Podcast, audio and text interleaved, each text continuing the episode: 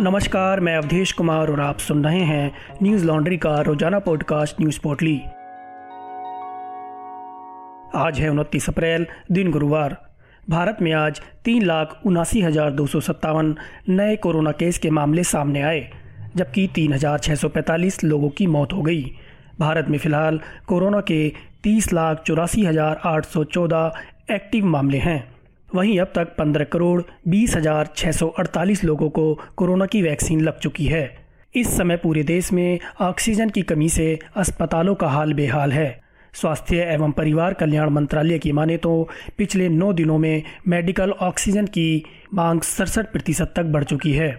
महामारी के बीच आज बंगाल में आठवें चरण के लिए मतदान जारी है। आज मालदा, मुर्शिदाबाद, वीरभूम और कोलकाता की कुल 35 सीटों पर वोटिंग है। बता दें कि बंगाल में भी कोरोना का संक्रमण काफ़ी तेज़ी से फैल रहा है। वहाँ पिछले 24 घंटों में 17,207 नए केस सामने आए जिसमें 3,821 मामले सिर्फ़ कोलकाता में दर्ज हुए। अमेरिका के बाद अब रूस भी कोरोना के मुश्किल समय में भारत की मदद के लिए आगे आया है। बुधवार देर रात रूस ने मेडिकल उपकरणों से भरे दो कार्गो विमान भेजे। यह विमान आज सुबह दिल्ली हवाई अड्डे पर उतरे। इन दो विमानों में रूस ने 20 टन राहत सामग्री भेजी, जिसमें oxygen concentrator, lung ventilation equipment और मॉनिटर समेत दूसरी दवाएँ शामिल हैं। आपको बता दें कि बुधवार को भारत के प्रधानमंत्री मोदी और रूस के राष्ट्रपति के बीच फ़ोन पर बातचीत हुई थी। इस बातचीत में उन्होंने भारत में कोरोना के तेज़ी से फैलते संक्रमण के बारे में चर्चा की थी। अगले महीने भारत में रूसी वैक्सीन स्पुतनिक वी भी पहुंचेगी। इसका उत्पादन भारत में भी किया जाएगा। भारत में इस वैक्सीन का निर्माण डॉक्टर रेड्डी लैब्स करेगी। अगले माह से शुरू होने वाली चारधाम यात्रा को स्थगित कर दिया गया है।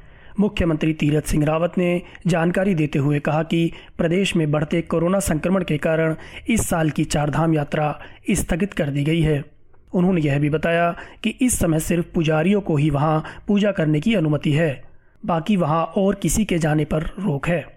मुख्यमंत्री ने कहा, बद्रीनाथ, केदारनाथ, गंगोत्री और यमुनोत्री के कपाट तय मुहूर्त पर खुलेंगे। सीएम ने यह फैसला एक उच्च स्तरीय बैठक के बाद लिया। बता दें कि पिछले साल भी कोरोना के बढ़ते प्रकोप के कारण चार धाम की यात्रा स्थगित कर दी गई थी। पिछले 24 घंटों के अंदर उत्तराखंड में छह हज़ार चौवन नए कोरोना मामले सामने आए हैं, जबकि 108 लोगों की मौत हो गई है। अमेरिका ने अपने नागरिकों को भारत छोड़ने का आदेश जारी किया है। साथ ही अपने नागरिकों को भारत में यात्रा न करने की भी सलाह दी है।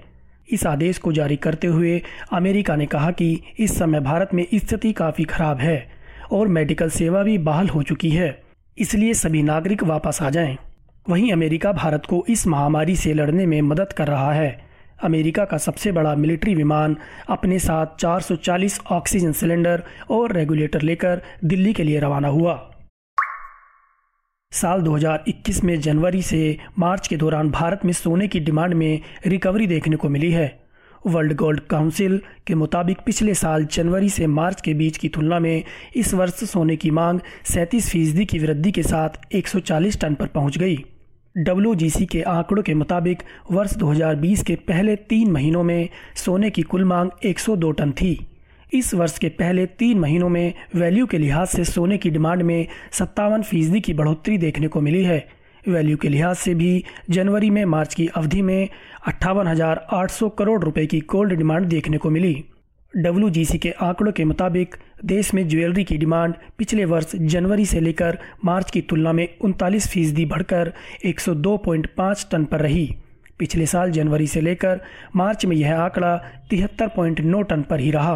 वैल्यू के लिहाज से देखा जाए तो भारत में इस साल जनवरी से मार्च के दौरान ज्वेलरी की डिमांड अट्ठावन फ़ीसदी की वृद्धि के साथ तैतालीस हज़ार सौ करोड़ रुपए पर पहुँच गई।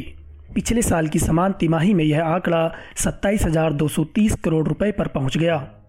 आज बस इतना ही। आपका दिन शुभ हो। कोरोना प्रोटोकॉल का ध्यान रखें। नमस्कार। न्यूज़ लॉन्ड्री के सभी पॉडकास्ट ट्विटर आई और दूसरे पॉडकास्ट प्लेटफॉर्म पे उपलब्ध हैं।